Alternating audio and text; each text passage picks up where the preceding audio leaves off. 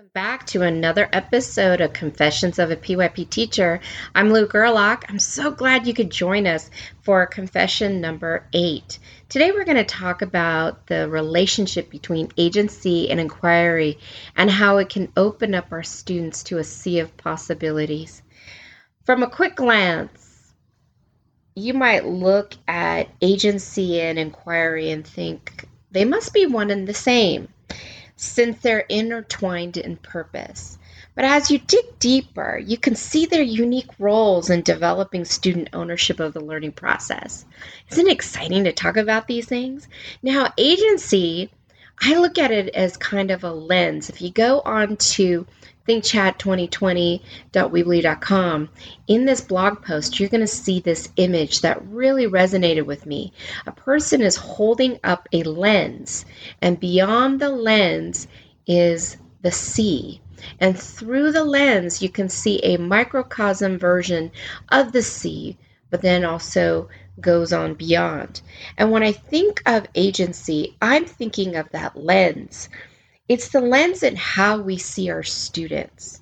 Do we see them as limited young people who need me as the educator to guide the process in every little thing? Or do we see them as young people who are capable of designing their own learning course? Because this thinking frames everything that we do and we think about um, our students and, and what happens in our classrooms. And when we think about students as having limitations because of learning disabilities, because of ethnic backgrounds, because of language deficiencies, or because of socioeconomic background or limited exposure to the world. We, if we decide these students can't possibly learn the same as others that have had every advantage known to man.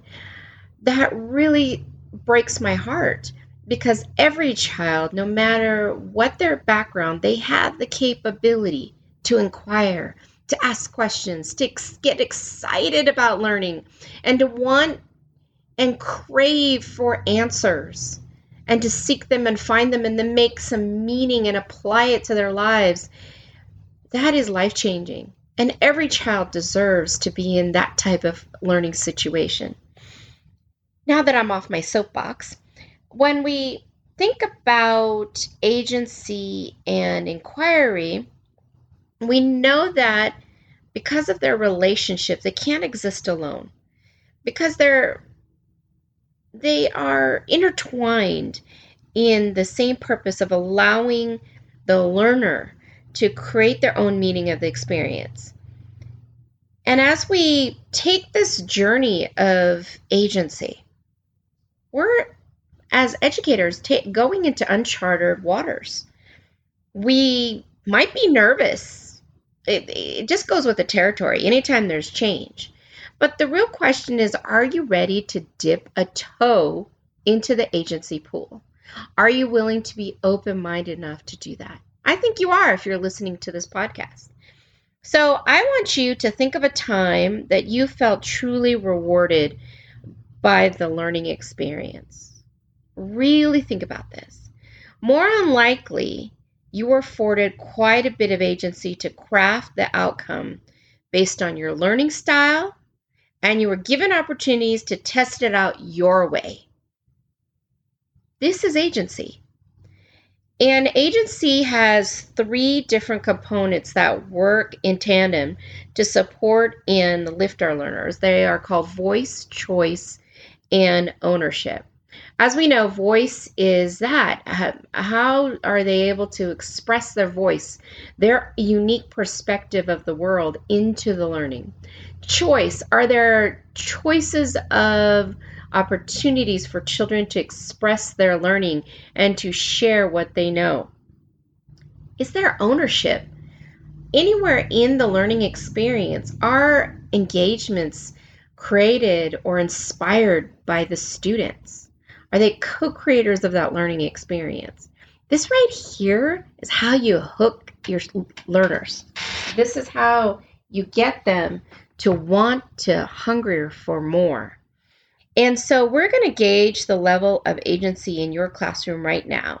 So um, we're going to do this quick exercise. I want you to make three boxes um, on your paper. And if you're driving, uh, do it when you get home. All right, so three boxes. On top of one is voice, the second one is choice, and the third one is ownership. You got that? All right, so I want you to write down the answers to these questions. Voice. Who has the loudest voice in your classroom? Who is doing most of the talking? Who controls what is being talked about? That's all about voice. Once again, who has the loudest voice? Who is doing most of the talking? And who controls what is being talked about?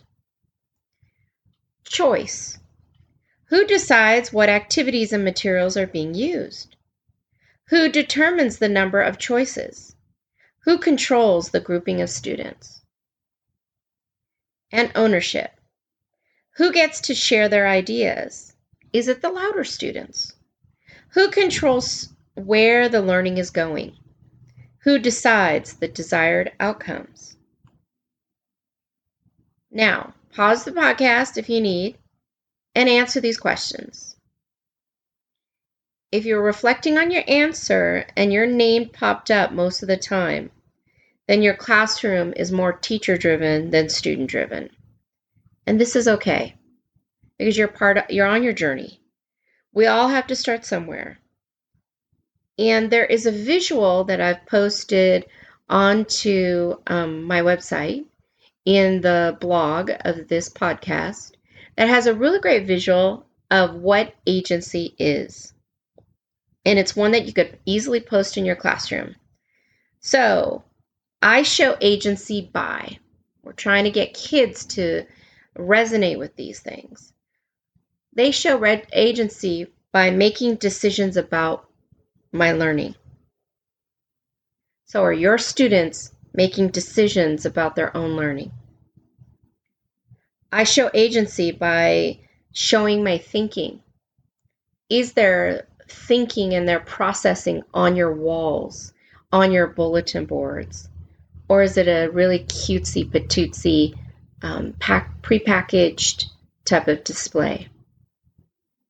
And it's probably going to be messy. It doesn't mean it has to be a perfect piece. It's showing their thinking. I show agency by exploring my wonderings, giving time for exploring questions that our students have. That goes back to that inquiry piece. I show agency by knowing my strengths and weaknesses, having students make those goals and success criteria and constantly review them.